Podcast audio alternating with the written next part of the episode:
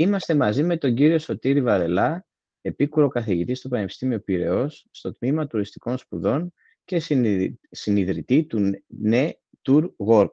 Δεν ξέρω αν το είπα καλά, Σωτήρη. Ευχαριστούμε πολύ για, την, για τη συμμετοχή στο Innovation Talks. Μεγάλη χαρά και τιμή να σε έχουμε κοντά μας.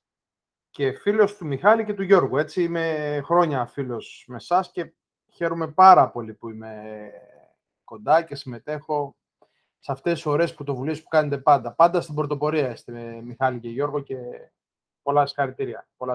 Μας τιμάει πολύ αυτό που λες. Σε όλη την ομάδα, ε, εκεί, γιατί ξέρω ότι είστε μια ομάδα εκεί, μια ομάδα ανθρώπων και πιστεύετε ναι. Σας. Τώρα είμαστε αρκετά, έχουμε μεγαλώσει αρκετά κι εμείς. Μπράβο. Ε, ευχαριστούμε πολύ. Να πω δύο λόγια. Ο, ο, ο Σωτήρης είναι επίκουρος καθηγητής του Τμήματος Τουριστικών Σπουδών του Πανεπιστημίου Πειραιώς, με γνωστικό αντικείμενο τη στρατηγική επιχειρήσεων φιλοξενίας και τουριστικών οργανισμών. Είναι πρόεδρος του Διοικητικού Συμβουλίου του Ελληνικού Παραρτήματος του Παγκόσμιου Οργανισμού για την Τεχνολογία στον Τουρισμό και τα Ταξίδια, Άι Τι and Travel and Tourism. Διαθέτει δεκαετή επαγγελματική εμπειρία ως επιστημονικό σύμβουλο σε τουριστικούς οργανισμούς και είναι co-founder της startup επιχείρησης με αντικείμενο τον εικονικό τουρισμό NetTourWork.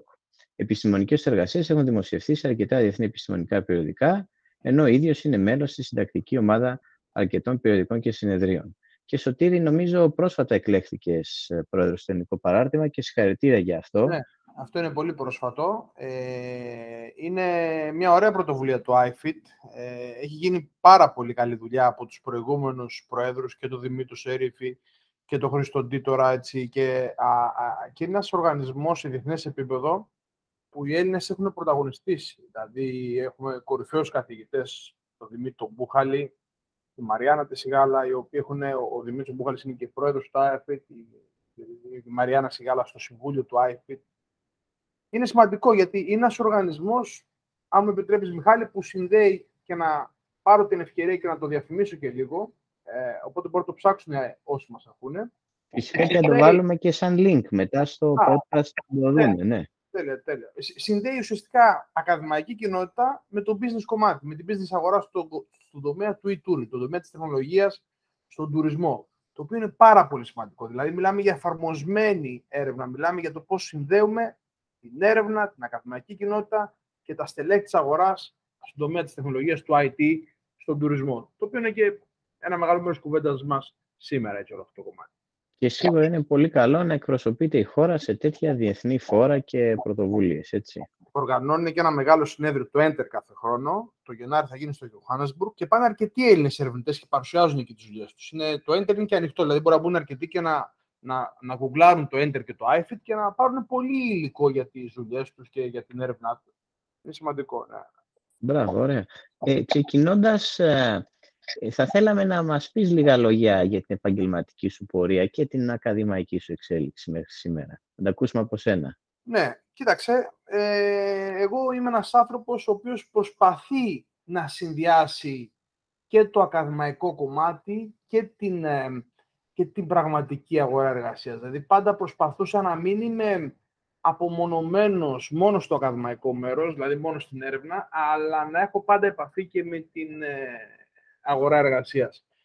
Έχω εργαστεί αρκετά χρόνια σε οργανισμούς διαχείρισης προορισμού, είτε σε ΟΤΑ, Πελοπόννησο, στην περιφέρεια αρκετά χρόνια, έξι εφτά χρόνια. Στο Υπουργείο Τουρισμού ήμουνα επιστημονικός συνεργάτης της Υπουργού τότε, στον, στον ΕΟΤ.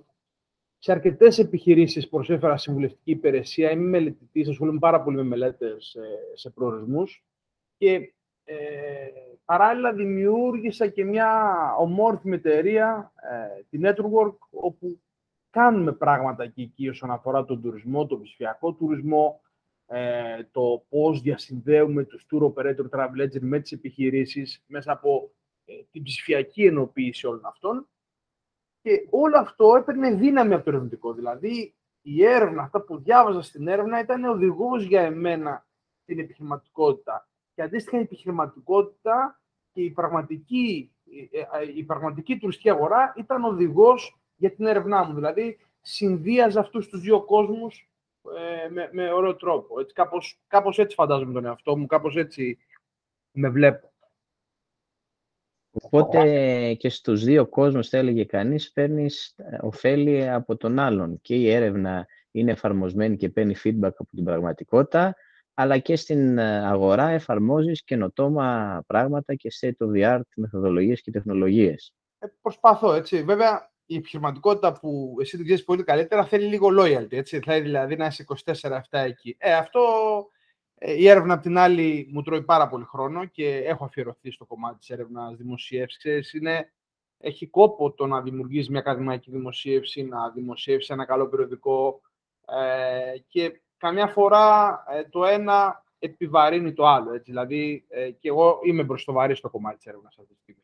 Ναι. Αλλά, okay, ε, νομίζω ότι όλα γίνονται. Με μια καλή ισορροπία, νομίζω όλα γίνονται. Και αυτό είναι μια καλή τώρα εισαγωγή για να περάσουμε και να μιλήσουμε για το ρόλο της ψηφιακής τεχνολογίας στον τουρισμό. Είσαι ειδικός να μας μιλήσει γι' αυτό. Ε, και ειδικότερα ποια είναι τα βασικά πράγματα που νομίζω ότι πρέπει να κάνει κάθε τουριστική επιχείρηση και πού βρισκόμαστε στην Ελλάδα. Ναι, καταρχήν στην Ελλάδα η αλήθεια είναι ότι είμαστε λίγο πίσω. Οι τεχνολογίες, όλο αυτό που λέμε τα άι ες τι, τεχνολογίες, πληροφορική επικοινωνία, είναι καθοριστικό στο πώς επηρεάζουν τον τουριστικό κλάδο. Έτσι. Δηλαδή, όχι μόνο για τη διαπαφή και τη γεωγραφική απόσταση του χρήστη από το προϊόν, αλλά και στη λειτουργία των ίδιων των επιχειρήσεων. Είναι καθοριστικός ο ρόλος τους. Από μηχανο... Δηλαδή, φαντάσου τα πρώτα μηχανογραφημένα συστήματα ήταν τα συστήματα κρατήσεων των ξενοδοχείων, δηλαδή από τα πρώτα που δημιουργήθηκαν. Είναι πρωτοπόρος ο τουρισμός σε παγκόσμιο επίπεδο στην ανάπτυξη εφαρμογών πληροφορικής, τουρισμός και στρατός. Ε, τώρα, η, η Ελλάδα είναι λίγο πίσω αυτό. Εσύ τα, τα ξέρεις πολύ καλύτερα. Είμαστε εικοστή όγδοη στα είκοσι οκτώ κράτη-μέλη. Υπάρχει έλλειμμα οριμότητας. Και στον τουρισμό υπάρχει ακόμα μεγαλύτερο έλλειμμα οριμότητας. Έχουμε αρκετές μικρομεσαίες επιχειρήσεις στον τουρισμό, οι οποίες δεν έχουν ε, καταφέρει να... ψηφιοποιηθούν, δεν έχουν καταφέρει να κάνουν κτήμα τους αυτό που λέμε ε, ψηφιοποίηση των τουριστικών επιχειρήσεων και να υπάρξει μια ενσωμάτωση αυτών των τεχνολογιών στις ευρωπαϊκές δραστηριότητες. Είμαστε ε, κάτω από το μέσο όρο σε αυτόν τον ε, τομέα. Ευρύτερα όμως η αγορά των NetTourWork είναι μια αγορά η οποία εμφανίζει μια ανάπτυξη. Πάντα είμαστε παραδοσιακά δεκαεννιά είκοσι, στα πέντε δις, τώρα πάμε γύρω στα επτά κόμμα οκτώ δις. Ξέρετε, ο COVID έπαιξε ένα ρόλο σε όλο αυτό, σε όλη αυτή την, την ψηφιοποίηση. Ε, τώρα, ε, για, για τα βασικά χαρακτηριστικά που πρέπει να κάνει μια τουριστική επιχείρηση είναι ουσιαστικά να, να έχει μια καλή μελέτη της υπάρχουσας κατάστασής της, να δει ποιοι είναι οι πόροι της, ποιες είναι οι βασικές ανάγκες, και να αρχίσει σιγά-σιγά να, να, να δημιουργήσει μια στρατηγική ψηφιοποίησης και σιγά-σιγά να χτίσει την ψηφιοποίησή της. Είτε αυτή αφορά το οικοδόμημά της, το πόρταλ για την προβολή της, για, για, για την εικόνα της, για τις κρατήσεις της, είτε αφορά τα λειτουργικά συστήματα, τα πι εμ ες συστήματα, το channel management, να συνδέσει booking ε, μηχανές και το channel management μέσα από ένα πι εμ ες σύστημα. Αν δεν μπορεί για αρχή να πάρει ένα εξωτερικό συνεργάτη, αν δεν έχει τους πόρους να, να πάρει προσωπικό, ούτως ώστε να, να, να χτίσει ένα τέτοιο τμήμα, αλλά ε, σιγά σιγά μέσα από outsourcing, σιγά σιγά μέσα από το χτίσιμο αυτών των ε, στρατηγικών, να δημιουργήσει ένα οικοδόμημα είτε σε επίπεδο πληροφορίας, είτε σε επίπεδο ε, λειτουργικότητας ε, των ξενοδοχειακών επιχειρήσεων, για να μπορέσει να αποκτήσει ανταγωνιστικότητα. Δεν θα μπορέσει να, να επιβιώσει την επόμενη δεκαετία η επιχείρηση η οποία δεν έχει ε, ψηφιοποιηθεί. Και φαντάζομαι αυτό είναι ακόμα πιο σημαντικό σε επίπεδο εθνικής οικονομίας, να σκεφτούμε ότι ο τουρισμός είναι η βαριά μας βιομηχανία, έτσι. Ε, έτσι ακριβώς. Ναι, ο τουρισμός στηρίζει το, το, στηρίζει το ΑΕΠ της χώρας. Έτσι. Είναι, είναι βασ, από τους βασικούς πυλώνες που στηρίζουν το ΑΕΠ της χώρας. Ναι.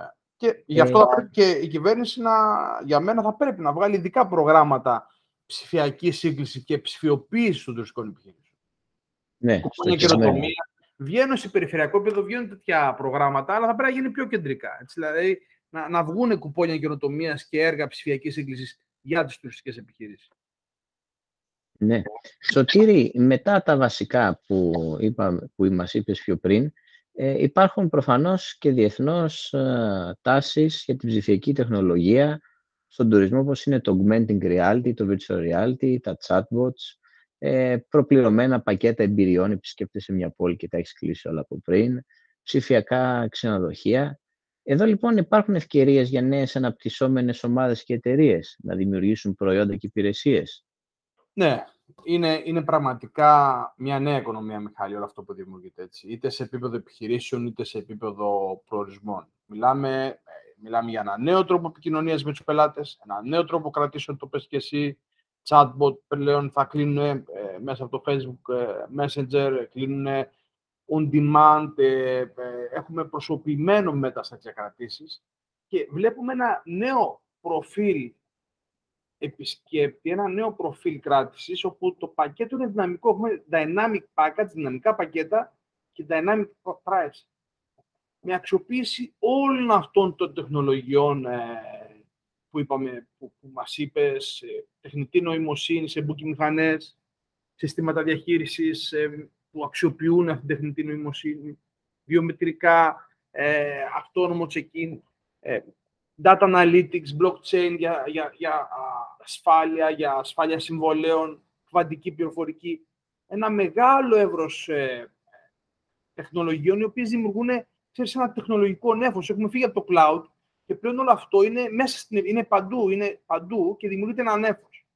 Όλο αυτό είναι μια νέα επιχειρηματικότητα, είναι μια νέα ευκαιρία για τις επιχειρήσεις τουρισμού να αξιοποιήσουν τέτοιες δυνατότητες. Και, και να επενδύσουν στην υποστήριξη του πελάτη, να επενδύσουν στην παροχή υπηρεσιών, να επενδύσουν σε αυτό που λέμε ασφάλεια στο ταξίδι και στη διαχείριση κινδύνων. Κάτι το, το τομείς οι οποίοι θα παίξουν σύμφωνα με τον Παγκόσμιο Οργανισμό Τουρισμού και Ταξιδίων καθοριστικό ρόλο αυτοί οι τομείς, ασφάλεια, διευκόλυνση ταξιδιού, πρόβλεψη και διαχείριση κρίσεων, θα παίξουν καθοριστικό ρόλο στη νέα επιχειρηματικότητα τη μετα-COVID περίοδο. Και να δώσω, Σωτήρη, αν με επιτρέψεις, δύο παραδείγματα εδώ. Ε, εμείς ένα, σε μια υλοποίηση που κάναμε για εισιτήριο, ηλεκτρονικό εισιτήριο σε δύο σπήλαια στο, στο Δήμο Σάμης, ναι. Εκεί λοιπόν υπήρχε η προσέγγιση να είναι ένα κλειστό σύστημα, όμως εμείς δεν πήγαμε έτσι, το φτιάξαμε ανοιχτό με έι πι άις κτλ. Για να υπάρχει δυνατότητα να το συνδέσουμε μεταγενέστερα με το booking ή όποια άλλη μηχανή αναζήτησης, και να πουλάνε χοντρική πακέτα μέσα από εκεί.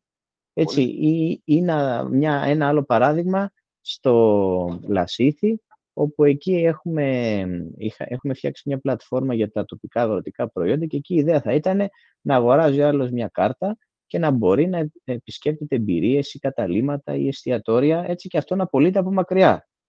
Τώρα, Μιχάλη, με μια, δύο δράσεις που έκανες, έπιασες τις πιο σύγχρονες τάσεις στη διαχείριση προορισμών. Έτσι. Δηλαδή, οι προορισμοί του μέλλοντος και οι προορισμοί για να διαχειριστούν, πρέπει να τους κάνουμε, να τους διαχειριστούμε σαν οργανωμένα, έτσι, μια, σαν εταιρεία. Γι' αυτό έχουμε αυτό που λέμε ντι εμ ο, Destination Management Organization, για να διαχειριζόμαστε τους προορισμούς. Οι τάσεις αυτούς τους ντι εμ ο που λέγουν στο εξωτερικό είναι να λειτουργούν σαν digital hub, σαν data hub. Δηλαδή, πιο πολύ ένας ντι εμ ο θα, είναι, θα μοιάζει με intelligence center, με, με, με ένα intelligence center που ουσιαστικά θα διαχειρίζεται καινοτομία, θα διαχειρίζεται τεχνολογία, θα διαχειρίζεται δεδομένα και λιγότερο με ένα κλασικό οργανισμό διαχείρισης προορισμού, να πάμε σε μια έκθεση, να μοιράσουμε φυλάδια ε, ή να κάνουμε marketing. Δηλαδή, πιο πολύ θα μοιάζει με ένα digital hub, υπερσύγχρονα data center, real-time τεχνολογίες, διασύνδεση επισκέπτη με τον προορισμό, όπου ουσιαστικά αυτό που είπες είναι το city card. Έτσι. Είναι, είναι, είναι μοναδική ευκαιρία που δημιουργεί ένα city card για τον επισκέπτη. Γιατί ουσιαστικά μέσα από το city card, μέσα από το δωρεάν Wi-Fi, μέσα από την εγγραφή του, του επισκέπτη, διασυνδέεται με τον προορισμό. Μπορεί ο προορισμός να του δώσει ιδέες, να του πει αγόρασε τοπικά προϊόντα. Μπορεί ο προορισμός να έχουμε συναισθησμό στο κέντρο μιας περιοχής και να του προτείνει εμπειρίες έξω από την πόλη, γιατί για να μην πάει στο κέντρο και έχουμε συναισθησμό.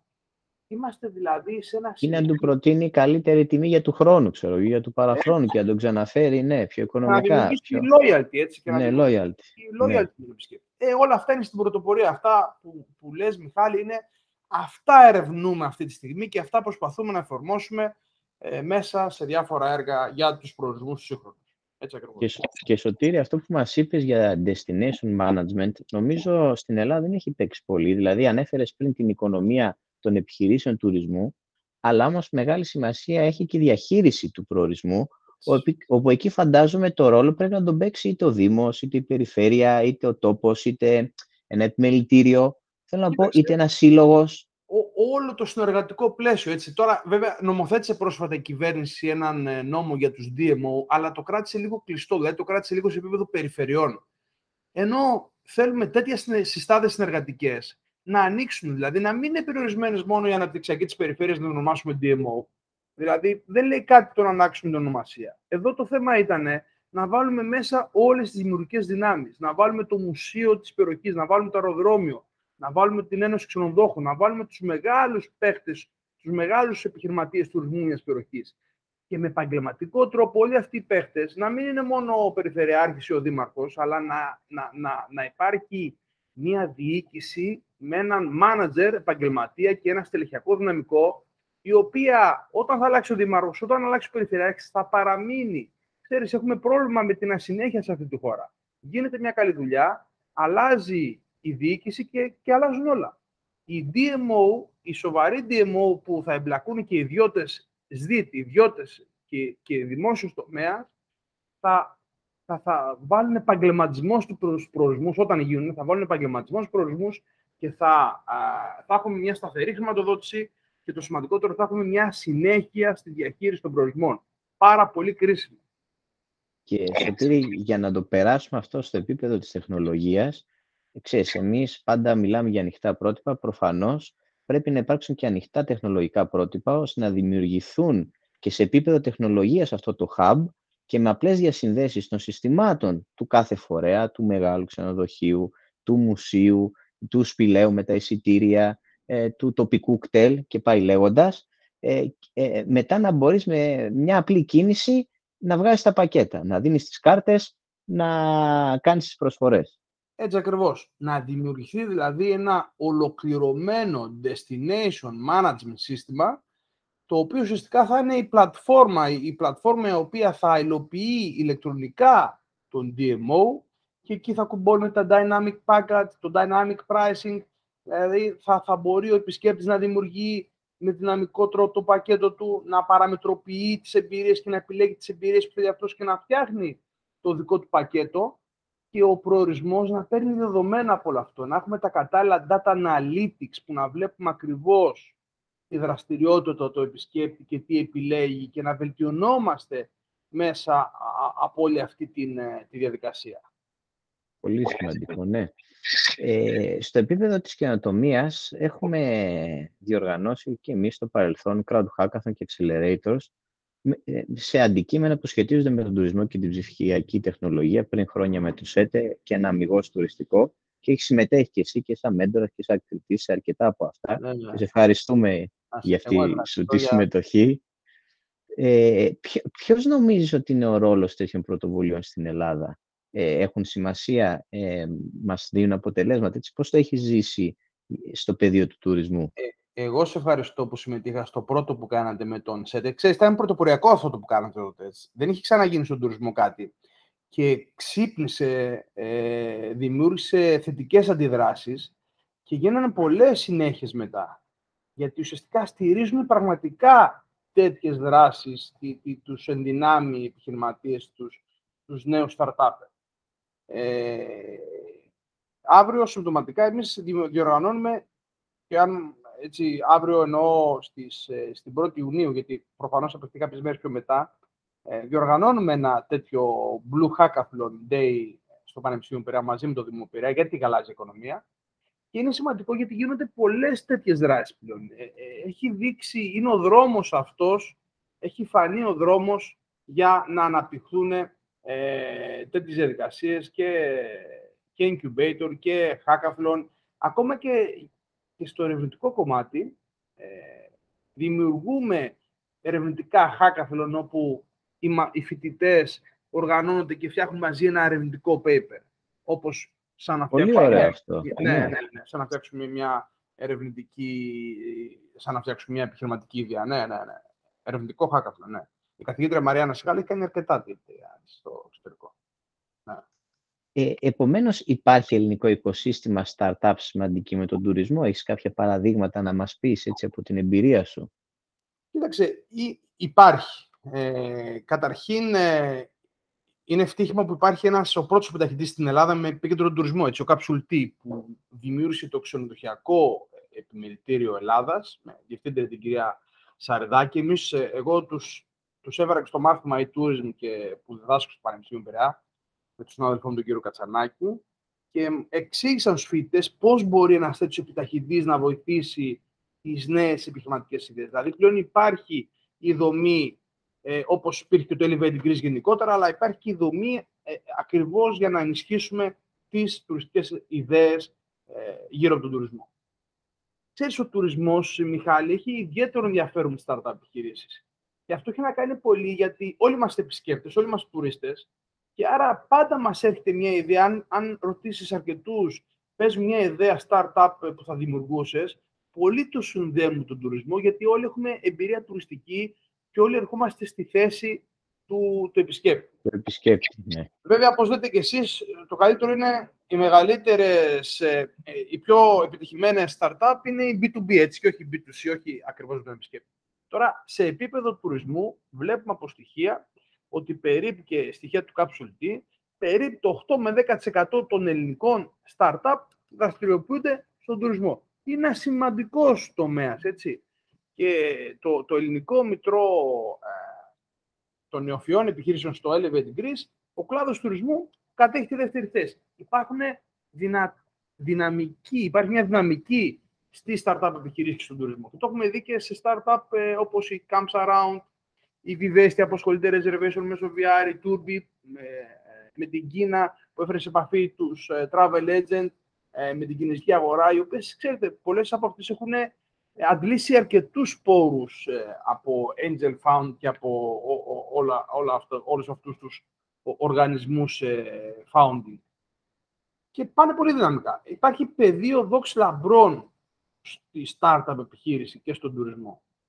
Και αυτό είναι πολύ σημαντικό που μας λες, γιατί μας ακούνε και αρκετοί νέοι με την ευρία έννοια, όχι ηλικιακά, νέοι και ανήσυχοι στο μυαλό που θέλουν να επιχειρήσουν και να yeah. δημιουργήσουν τη δικιά τους startup. Οπότε εδώ σίγουρα είναι ένα ενδιαφέρον πεδίο που, που έχει πολύ μέλλον.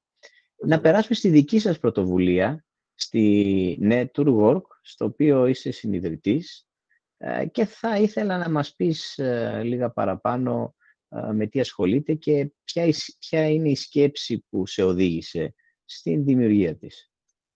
Κοίταξε, η NetTourWork, networking και tourism, ουσιαστικά είναι μια πλατφόρμα που στόχο έχει να, να, να κάνει ένα networking, να, να φέρει κοντά τις τουριστικές επιχειρήσεις μεταξύ τους. Ε, και με τους προορισμούς και με τους tour operator travel agent. Η, η NetTourWork, οι καινοτόμες δικαιώσεις δηλαδή ομικρονέψεων, προσφέρει μια σουίτα προϊόντων. Ένα από αυτά είναι τα online training, δηλαδή εκπαιδεύουμε ασύγχρονα τους travel agent tour operator του εξωτερικού. Έχουμε μια μεγάλη, στα εκατό χιλιάδες travel agent και tour operator του εξωτερικού, όπου τους εκπαιδεύουμε ασύγχρονα με αντικείμενο τους προορισμούς ή μεγάλα ξενοδοχεία, μεγάλα resort. Και ουσιαστικά υπάρχει ένα πολυμεσημετρικό, πολυμεσικό, πολυτροπικό περιεχόμενο, όπου εκπαιδεύονται αυτοί οι tour operator travel agent του εξωτερικού και γίνονται destination specialists, δηλαδή γίνονται specialists του προορισμού και αντιλαμβάνεσαι πόσο loyal τη δημιουργία. Αυτό, αυτό είναι ένα από τα προϊόντα. Ένα δεύτερο προϊόν που είχαμε δημιουργήσει προ-COVID, δύο χρόνια προ-COVID, ήταν οι virtual εκθέσεις και τα virtual μπι του μπι γεγονότα, δηλαδή ψηφιακές εκθέσεις, ψηφιακά μπι του μπι οικοτικά. Βλέπατε μπροστά τότε. Ξέρεις, Μιχάλη, είναι και καλό και κακό. Γιατί εγώ πήγαινα, εγώ, καταρχήν η ιδέα μου ήταν ότι εγώ πήγαινα σε εκθέσεις τουρισμού. Έχω πάω σε εκθέσεις τουρισμού από το δύο χιλιάδες δέκα. Οι μεγαλύτερες εκθέσεις τουρισμού, ντάμπλιου τι εμ Λονδίνο, άι ντι μπι Βερολίνο, Ρώσια, Ισπανία. Έχω πάει σχεδόν σε όλες τις εκθέσεις τουρισμού και προϊόντων. Οπότε κάποια στιγμή, λέω εγώ, και έβλεπα την οικονομία που υπήρχε γύρω στις εκθέσεις και λέω με τους συνεργάτες μου, ε, τον Κόντο Κόντε και τον Απόστολο Παγιοργίου, γιατί να χαλάνε τόσα χρήματα σε εκθέσεις οι εταιρείες και αυτό το πι αρ που γίνεται και αυτή η διασύνδεση να μην γίνεται ηλεκτρονικά, να μην γίνεται. Γιατί να πρέπει να πάμε σε μια πρεσβεία στο εξωτερικό να κάνουμε μια παρουσίαση και να μην γίνεται μέσα από ένα webinar? Σου μιλάω τώρα δύο χρόνια πριν τον COVID. Δημιουργήσαμε το προϊόν, Πήγαμε σε πολλές εκθέσεις, γιατί εκεί ήταν ένας που χαλάει λεφτά σε έκθεση, ήταν και δυνητικός πελάτης δικός μας να δημιουργήσει μια online έκθεση, μια online μπι του μπι, ένα online συνέδριο. Τους λέγαμε έξι μήνες πριν τον COVID για τα προϊόντα μας και δεν σου κρύβω, ήταν απογοητευτικό οι ξενοδόχοι το πόσο μας αποτρέπαν ότι δεν πρόκειται να δουλέψει αυτό, κανείς δεν θα πάει σε μια online έκθεση, κανείς δεν θα κάνει ένα online συνέδριο κτλ. Ε, γιατί πρέπει να είμαστε εδώ και να δίνω το φυλαδιό μου και να χαλάω το δέκα χιλιάρικα στο περιπτερό μου.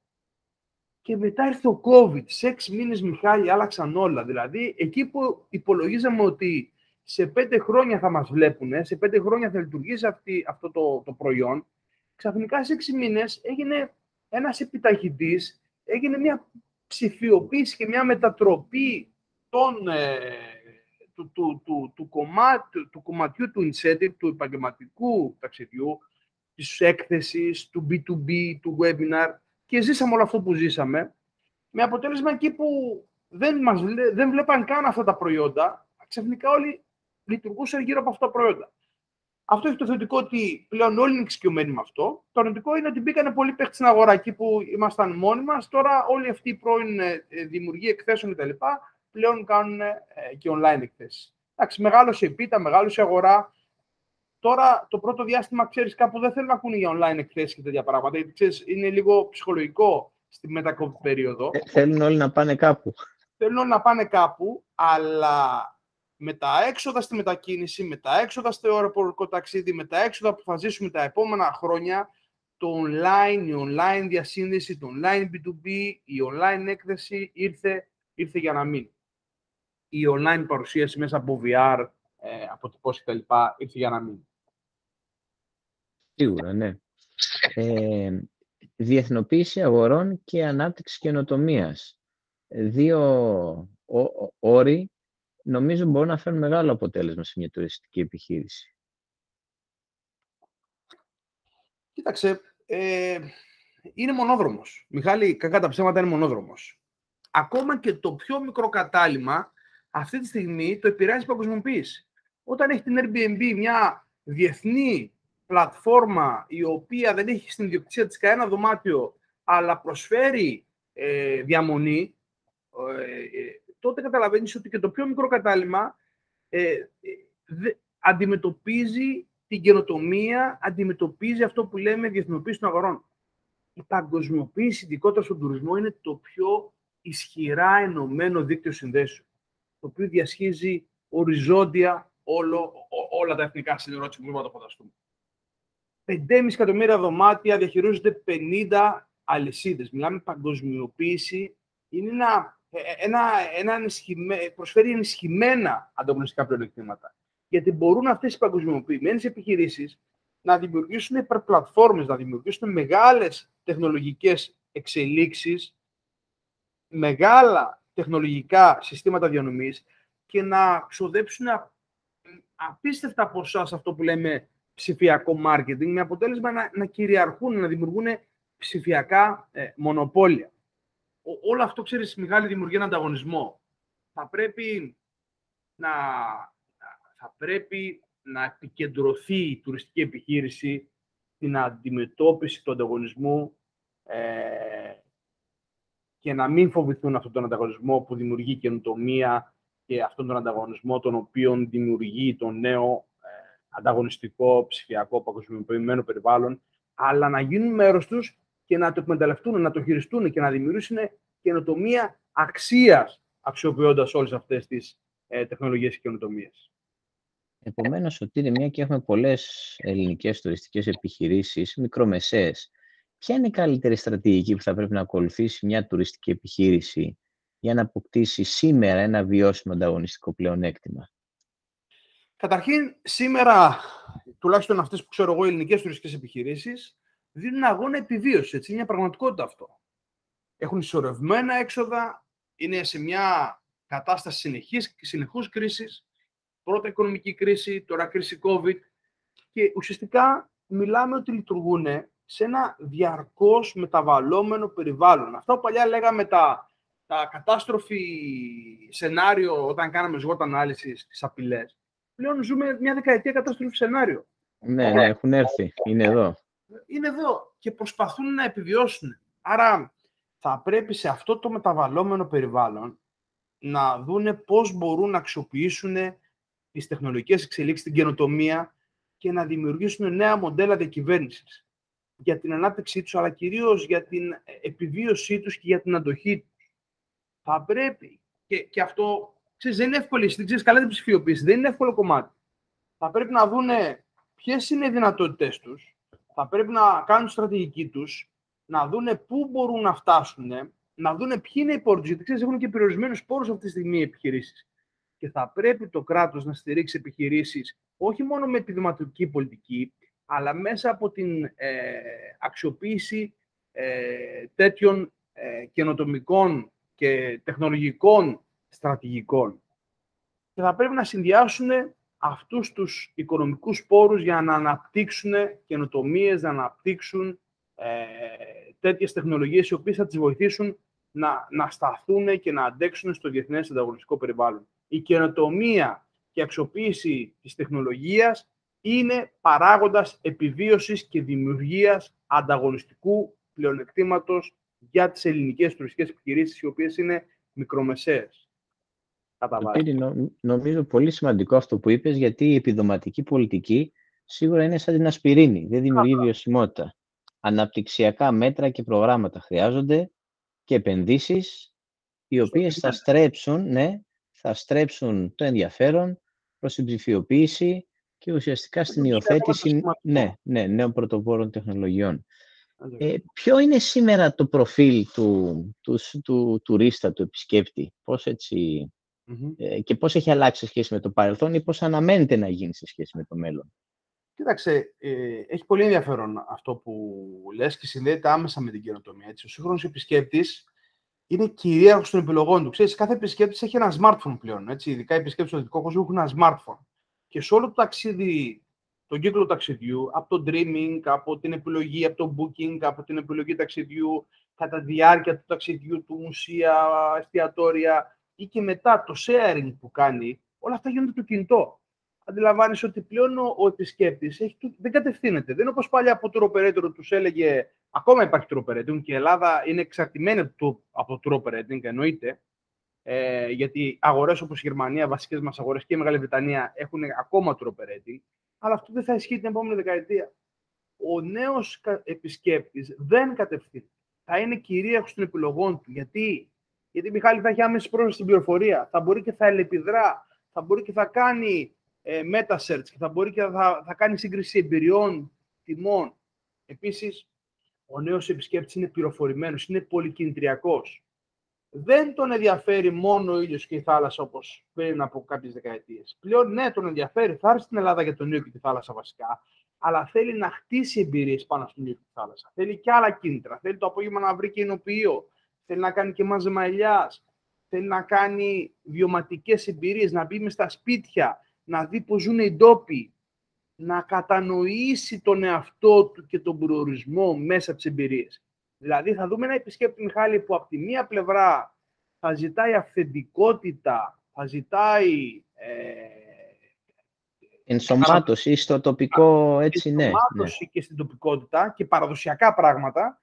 Και από την άλλη πλευρά ο ίδιος θα θέλει όλο αυτό να το, να το βρίσκει με ένα πολύ σύγχρονο ψηφιακό τρόπο.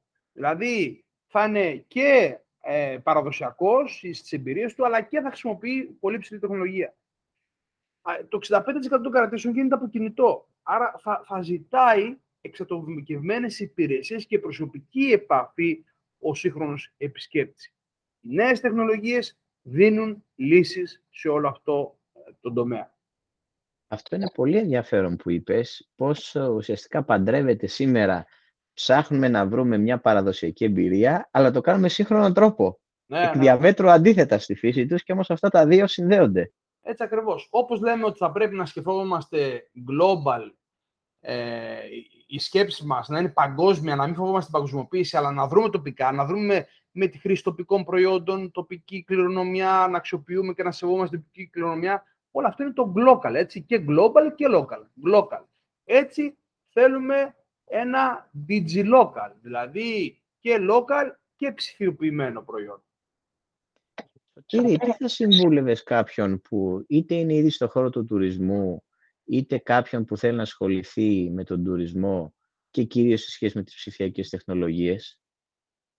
Κοίταξε, ε, Μιχάλη, ξέρεις ότι δεν είναι μια εύκολη απόβαση ο ψηφιακός μετασηματισμός και να πει ότι μια επιχείρηση μετασηματίζεται και ακολουθεί είτε σε επίπεδο marketing, είτε σε επίπεδο προβολής, είτε σε επίπεδο λειτουργία, channel management, πι εμ ες και τα αλλάζει όλα, είναι, είναι μια επένδυση όλα αυτά. Δηλαδή θέλει πόρους. Θα, θα πρέπει οι επιχειρηματίες που μας ακούνε να, να κάνουν μια μελέτη της υπάρχουσας κατάστασης, που πάνε, να δουν το εξωτερικό περιβάλλον, να δουν τι αλλάζει σε όλο αυτό το περιβάλλον και να αποφασίσουν με τεχνοκράτες και ανθρώπους που ξέρουν να τους συμβουλέψουν, να αποφασίσουν την στρατηγική τους για το επόμενο διάστημα.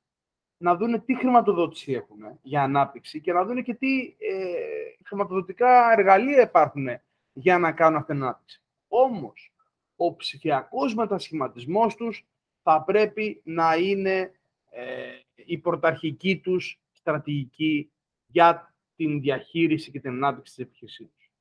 Θα πρέπει όμως να μην είναι ένα πυροτέχνημα, να μην πούμε ότι φτιάξαμε ένα πόρταλ και όλα καλά, είμαι ψηφιακά μετασχηματισμένος και φτιάξα και social media. Όλο αυτό θα πρέπει να είναι μια συνεχής διασύνδεση με την καινοτομία και διαρκώς να έχουμε μια διαρκή καινοτομική βελτίωση, ένα, ένα καινοτομικό πι ντι σι έι, Plan, Do, Check, Act, και διαρκώς να λέμε πού βρισκόμαστε και πώς μπορούμε να βελτιωθούμε καινοτομικά, τι κάνουν οι ανταγωνιστές, τι κάνουν στο εξωτερικό, τι, τι μας λένε οι έρευνες και να ενημερωνόμαστε διαρκώς μέσα σε αυτό. Η ενημέρωση, κύριε Μιχάλη, είναι πάρα πολύ σημαντικό. Εγώ το λέω και στους φοιτητές μου καμιά φορά, τους λέω κατεβάστε το Flipboard, κατεβάστε την εφαρμογή. Ε, ξέρεις αυτό με τα περιοδικά που διαβάζεις. Ναι, ναι, online, σαν περιοδικό ψηφιακό. Σαν περιοδικό ψηφιακό.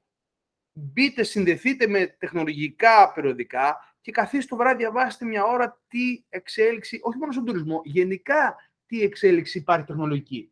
Να είστε ενημερωμένοι. Θα πρέπει ο ενημερωμένος, δεν θα νιώσει ποτέ άγχος και δεν θα βγει ποτέ εκτός της κατάστασης. Θα πρέπει να, είμαστε, να, να αποκτήσουμε ανταγωνιστικό πλεονέκτημα. Είναι, είναι σημαντικό οι σύγχρονες επιχειρήσεις να αποκτήσουν ανταγωνιστικό πλεονέκτημα μέσα από την καινοτομία, οι μεγάλες. Και οι μικρές επιχειρήσεις μπορούν να ενωθούν μεταξύ τους σε συνανταγωνιστικά δίκτυα και να δημιουργήσουν καινοτόμα συνανταγωνιστικά δίκτυα. Είτε σε, μάρτι, σε marketing κονσόρτια, δηλαδή συνεργατικά, ανταγωνιστικά, συνανταγωνιστικά δίκτυα, marketing, ψηφιακό marketing, είτε συνανταγωνιστικά δίκτυα για ε, κοινές booking μηχανές, είτε ε, συνανταγωνιστικά δίκτυα για εκπαίδευση του, του προσωπικού τους. Να δημιουργούν αξία μέσα από την καινοτομία. Αξία για τους προμηθευτές, για τους travel agents, για τους πελάτες. Αξία από όλους που μπορεί να τους δημιουργήσει αυτό που λέμε καινοτομία αξίας. Ε, και να πούμε και κάτι τελευταίο σε σχέση με, την, με το περιβάλλον και τη βιωσιμότητα. Τα τελευταία χρόνια υπάρχει μια έντονη στροφή προς την προστασία του περιβάλλοντος και τα ες ντι τζις, τα Sustainable Development Goals των Ηνωμένων Εθνών, τα ι ες τζις που, που υιοθετούν οι επιχειρήσεις για να είναι πιο βιώσιμες ε, και με σεβασμό και στο περιβάλλον και στην αειφορία. Ε, παλιά, ο, ο, ίσως ο μόνος στόχος μιας επιχείρησης ήταν η κερδοφορία, τώρα δεν είναι μόνο αυτός. Είναι, παίζουν και, άλλα, και άλλοι παράγοντες ρόλο και νομίζω αυτό έχει, περνάει σιγά σιγά σαν κουλτούρα και στην τουριστική βιομηχανία. Δηλαδή, βλέπουμε διαφημίσεις για αεροσκάφη που και είναι εναλλακτικά καύσιμα, που και είναι λιγότερα καύσιμα, για ξενοδοχεία που έχουν περιβαλλοντικά μηδενικό αποτύπωμα. Έχει σημασία αυτό, πιστεύεις, στους επισκέπτες και, και, και πού βρισκόμαστε σαν χώρα σε σχέση με αυτή την κουλτούρα? Ε, είμαστε, έχει μεγάλη σημασία. Ο σύγχρονος επισκέπτης είναι ευαισθητοποιημένος του περιβάλλον. Θέλει να πάει σε ένα μέρος και να νιώσει ότι βοηθάει τον τόπο. Έτσι, δηλαδή, κατά σαράντα πέντε τοις εκατό έχουμε δει σε μελέτες ότι θα επιλέξει ένα ε, πιστοποιημένο ξενοδοχείο σε θέματα αειφορίας και σε θέματα περιβάλλοντος από ένα ξενοδοχείο που δεν, είναι, ε, δεν έχει μια διαπιστοποίηση. Στην Ελλάδα έχουμε δει μείωση επισκεπτών από τις σκανδιναβικές χώρες λόγω του ότι δεν έχουμε πιστοποιημένα πολλά ξενοδοχεία με green key πιστοποίηση. αντιλαμβάνεσαι πόσο καθοριστικό ρόλο παίζει στην επιλογή τους όλο, όλο αυτό. Ε, ως, και ξέρεις, η, η επένδυση στην αειφορία είναι και αυτή και στη βιωσιμότητα, είναι και αυτή μια, μια επένδυση ε, ακόμα ε, για τις επιχειρήσεις, η οποία έχει κόστος, αλλά μακροχρόνια ε, έχει ε, σημαντικά, ε, σημαντικά ωφέλη. Κυκλική οικονομία, planned, perceived obsolescence, ακόμα και αναπαλαίωση, δηλαδή πώς σχεδιάζουμε το προϊόν, ούτως ώστε να, να το ξαναχρησιμοποιήσουμε. Αλλά να δούμε και food waste, να δούμε δηλαδή στα ξενοδοχεία πώς μπορούμε να, να, να μην λέμε μόνο η μπριζόλα να είναι πολύ ψημένη ή λίγο ψημένη, αλλά να δούμε και την ποσότητα της μπριζόλας που θα δώσουμε στον πελάτη, να μην πεταχτεί τίποτα από το πιάτο. Ό,τι έμεινε από το πρωινό, να το δώσουμε σε ομάδες οι οποίες έχουν πρόβλημα. Ε, ακόμα, ακόμα, μέσα από data mining, μέσα από big data αναλύσεις, να ξέρουμε ότι όταν έρχεται επισκέπτης από Γαλλία, ότι επιθυμεί αυτά στο προϊόν, στο πρωινό, και έχουμε ένα group Γάλλους, ούτως ώστε να μην πετάγεται τίποτα από το προϊόν και να γίνει μια καλή οργάνωση, αυτό που λέμε βιώσιμες προμηθευτικές αλυσίδες, που εδώ η τεχνολογία και οι εφαρμογές τεχνολογικές μπορούν να βοηθήσουν πάρα πολύ. Και φαντάσου τώρα, εμείς, ε, εγώ έχω ξεκινήσει μια δακτορική διατριβή τώρα με μια συνεργάτη εδώ στο Πανεπιστήμιο Πειραιά, όπου ουσιαστικά μελετάμε πώς μπορούμε να έχουμε dynamic pricing, δυναμική τιμολόγηση, η οποία θα συνδεθεί με τη συμπεριφορά του επισκέπτη στο δωμάτιο.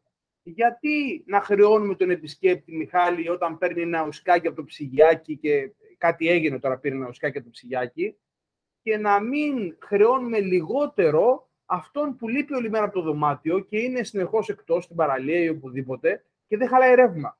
Και χρεώνουμε ίδιο αυτόν που είναι όλη μέρα στο δωμάτιο.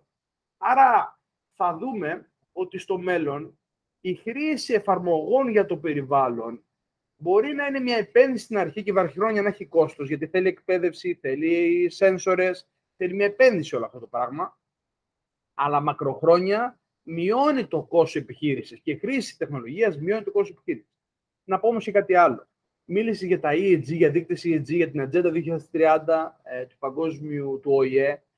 Στο μέλλον τα δάνεια, οι επενδύσεις, οι tour operator, οι τράπεζες θα συνδέουν τη χρηματοδότηση των τουριστικών επιχειρήσεων με τέτοιους δείκτες. Είναι μονόδρομος επιχειρήσεις σήμερα και σε αυτό το τομέα να διασυνδεθούν και να τον κάνουν εκτίμαντος. Και ξέρεις αυτό, και συγγνώμη ε, που μονοπολώ λίγο, αυτό ξεφεύγει για τις επιχειρήσεις. Πάει και σε επίπεδο προορισμών. Θα πρέπει να δημιουργήσουμε προορισμούς που λέγαμε πριν ντι εμ ο, οι οποίοι να είναι η βάση τους στην αειφορία. Δηλαδή ένα ταξίδι στη βάση αυτό που λέγε παλιά ο Παγκόσμιος Οργανισμός Τουρισμού, Travel, Enjoy, Respect. Να περνάμε καλά, να σεβόμαστε. Ένα αειφόρο ταξίδι. Να ξέρει ο, ο επισκέπτης ότι πηγαίνοντας στον προορισμό του, στηρίζει την τοπική κοινωνία, μπορεί να αγοράσει εκεί, εκεί, εκεί τοπικά προϊόντα, τα οποία τα έχει φτιάξει ο κοινωνικός συνεταιρισμός, τα οποία στηρίζουν αυτές τις οικογένειες. Αυτή είναι η ταυτότητα των προϊόντων. Θα σέβεται την κουλτούρα του τόπου, θα σέβεται τους πολιτιστικούς χώρους, θα προωθεί την κουλτούρα και θα εκπαιδεύουμε ουσιαστικά τον επισκέπτη πριν έρθει στον προορισμό, για τον προορισμό, δημιουργώντας ένα συμβόλαιο μεταξύ προορισμού, ντόπιου και προσωρινά ντόπιου επισκέπτη. Η σχέση του ντόπιου με τον, προορισμό, με τον προσωρινά ντόπιο τον επισκέπτη είναι η, το, το, νέο, το νέο brand των προορισμών. Η Κοπεχάγη μίλησε πρώτα για αυτά και δείχνει το δρόμο. Σωτήρη, πάρα πολύ ενδιαφέροντα αυτά που μας είπες. Ε, πράγματα τα οποία δεν τα σκέφτεται κανείς εύκολα και θέλω να σε ευχαριστήσω για τη συζήτηση. Ήταν ε, απολαυστική όπως πάντα όταν την κάνουμε κατηδίαν. Τώρα μας ακούνε κι άλλοι και πιστεύω ότι πολλά χρήσιμα πράγματα θα πάρουν από αυτό το podcast. Ευχαριστούμε πολύ για τη συμμετοχή σου και ελπίζω να σε ξαναέχουμε κοντά μας σύντομα να πούμε και άλλα πράγματα για τις ψηφιακές τεχνολογίες και τον τουρισμό και όλα αυτά τα ενδιαφέροντα τα οποία κάνεις. Εγώ σε ευχαριστώ, Μιχάλη, για την ευκαιρία που μου έδωσες να μοιραστούμε σκέψεις, να μας ακούσει ο κόσμος, αυτό που κάνεις, εσύ, ο Γιώργος, όλη η ομάδα της Καλατοπόλης είναι εξαιρετικό. Ε, είναι αυτό που λες, δεν μας ενδιαφέρει μόνο το κέρδος, αλλά μας ενδιαφέρει η δημιουργία αξίας. Η αξία είναι πάνω από το κέρδος. Εσένα δεν σου δημιουργεί ένα κέρδος όλο αυτό, όμως νιώθεις καλά σαν Μιχάλης. Νιώθεις ότι προσφέρεις αυτή τη στιγμή και πραγματικά προσφέρεις. Και αυτό είναι και οδηγός για τις επιχειρήσεις, τις τουριστικές. Όχι μόνο κέρδος, αλλά δημιουργία και επένδυση στην αξία. Και μέσα στην αξία υπάρχει και το κέρδος. Σωτήρη, πρέπει να σου πω ότι αυτό που κάνουμε τώρα είναι το πιο αγαπημένο μου project και στο λέω με κάθε ειλικρίνεια. Έτσι ακριβώς. Είναι το μόνο project που δεν σου φέρνει χρήματα, αλλά ακριβώς. Είναι το project που σε γεμίζει σαν άνθρωπο. Έτσι, τι πιο Ακριβώς. Πρώτα απ' όλα γιατί βλέπω φίλους και μοιραζόμαστε ωραίες σκέψεις και ενδιαφέροντα πράγματα και αισθάνομαι ότι δημιουργούμε μια αξία για αυτούς που μας ακούνε. Εμείς το αποτύπωσες πολύ ωραία. Για από κοντά να πιούμε κάτι. Έτσι, έτσι. Σωτήρη, ευχαριστώ πολύ. Καλό βράδυ και καλή συνέχεια. Καλό βράδυ. Εγώ σας ευχαριστώ. Να είσαι καλά.